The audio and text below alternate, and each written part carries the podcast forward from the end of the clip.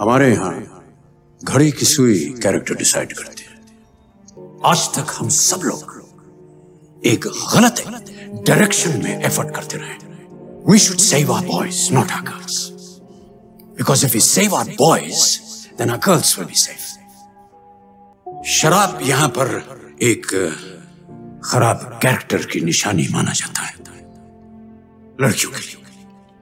लड़कों के लिए नहीं। लड़कों पे अप्लाई नहीं होता। लड़कों के लिए ये सिर्फ़ एक हेल्थ हैजर्ड है। ना सिर्फ़ एक शब्द नहीं, अपने आप में एक पूरा वाक्य है योर ऑनर इसे किसी तर्क, स्पष्टीकरण एक्सप्लेनेशन या व्याख्या की ज़रूरत नहीं होती। ना का मतलब ना ही होता है। शहर में लड़कियों को अलग नहीं रहना चाहिए, अकेले नहीं रहना चाहिए। लड़के रह सकते हैं, लड़कियाँ नहीं। इंडिपेंडेंट लड़कियाँ जो हैं, वो लड़कों को कंफ्यूज कर देती हैं। इसलिए जो लड़कियाँ पार्टीज़ में जाती हैं और खासतौर से वो जो ड्रिंक करती हैं, वो आपके लिए पुश्तैनी हक बन जाता है आपका। यानी रॉक शो में हो तो हिंट है लाइब्रेरी या मंदिर में हो तो हिंट नहीं। वेन्यू डिसाइड करता है कैरेक्टर आपके लिए।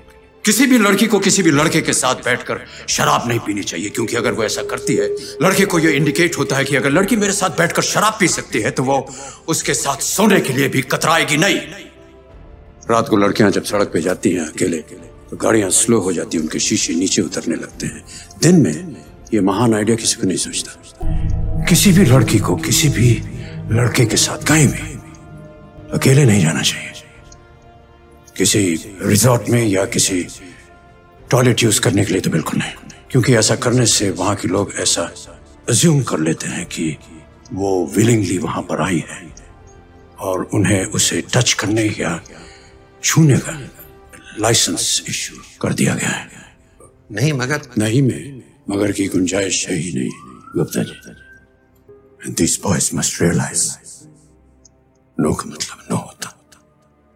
उसे बोलने वाली लड़की कोई परिचित हो फ्रेंड हो गर्लफ्रेंड हो, कोई सेक्स वर्कर हो, या आपकी अपनी बीवी क्यों? नो मीन्स नो किसी भी लड़की को किसी भी लड़के के साथ हंस हंस के या उसे टच करके बात नहीं करनी चाहिए, क्योंकि वो उसे हिंट समझ लो हँसी को हाँ और उसका जो नेचुरल ह्यूमन बिहेवियर है, वो उसके चालू होने का सबूत बन सकता है। No means no no